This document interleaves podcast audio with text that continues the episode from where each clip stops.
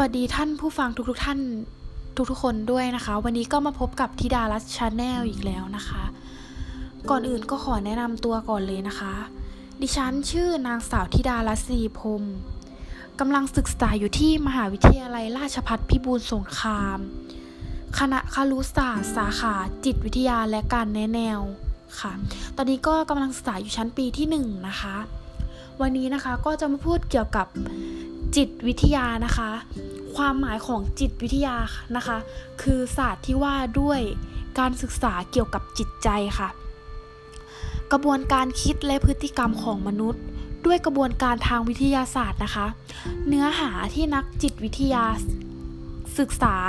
เช่น การรับรู้ อารมณ์ บุคลิก พฤติกรรมค่ะ และรูปแบบความสัมพันธ์ระหว่างบุคคลค่ะ จิตวิทยานะคะยังมีความหมายรวมไปถึงการประยุกต์ใช้ ความรู้กับกิจกรรมในด้านต่างๆ ได้ด้วยนะคะ ของมนุษย์ที่เกิดขึ้นในชีวิตประจำวันค่ะ เช่นกิจกิจกรรมที่เกิดขึ้นในครอบครัว ระบบการศึกษา การจ้างงานเป็นต้นค่ะ และยังรวมถึงการใช้ความรู้ทางจิตวิทยาสำหรับการรักษาปัญหาสุขภาพจิตนะคะ นักวินักจิตวิทยานะคะ มีความพยายามที่จะศึกษาทำความเข้าใจ ถึงหน้าที่หรือจุดประสงค์ต่างๆ ของพฤติกรรมที่เกิดขึ้นจากตัวบุคคล และพฤติกรรมที่เกิดขึ้นในสังคมนะคะ ขณะเดียวกันก็ทำการศึกษาขั้นตอนของระบบประสาท ซึ่งมีผลต่อการควบคุมและแสดงออกของพฤติกรรมด้วยนะคะ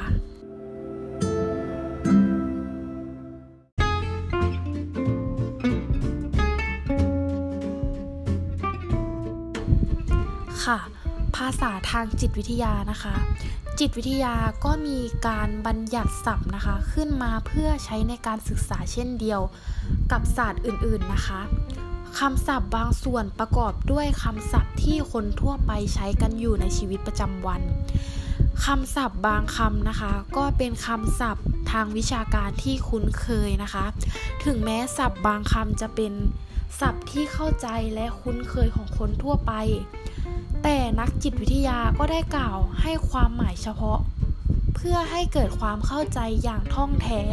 ในการศึกษาจิตวิทยาค่ะ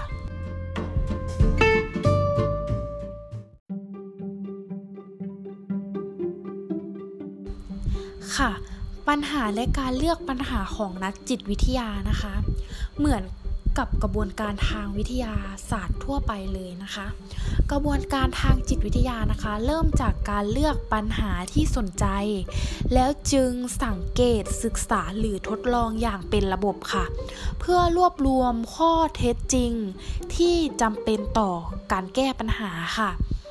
และการรวบรวมเรียบเรียง และตีความข้อเท็จจริงก็ได้นะคะ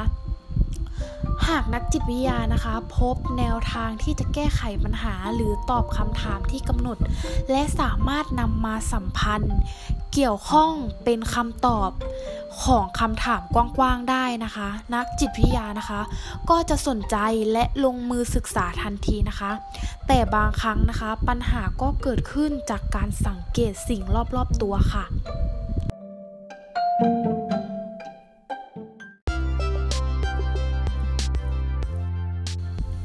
ค่ะ โครงสร้างของจิตวิทยานะคะ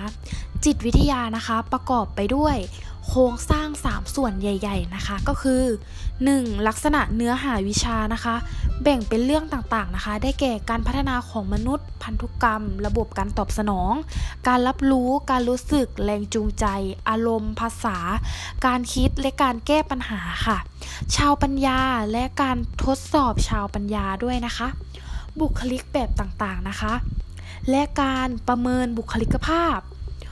รูปแบบต่างๆของของจิตบำบัดนะคะ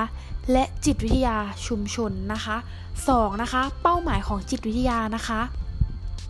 เป้าหมายของการศึกษาได้มาจากวิธีการที่แตกต่างกันไปนะคะ ได้แก่การวิจัยบริสุทธิ์ หรือการวิจัยพื้นฐานนะคะ มาจากการ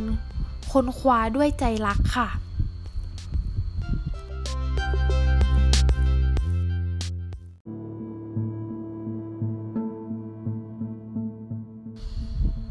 ค่ะ จิตวิเคราะห์นะคะ จิตวิเคราะห์นะคะ หมายถึงการได้พัฒนาวิธีการบำบัดของจิตนะคะ เรียกว่าจิตวิเคราะห์ค่ะ การศึกษาของฟอยนะคะ เป็นการรวบรวมข้อมูลจากการสังเกตค่ะ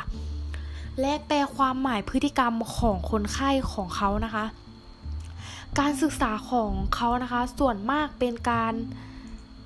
ทำความเข้าใจนะคะ จิตไร้สำนึก การเจ็บป่วยทางจิต และจิตพยาธิวิทยาค่ะ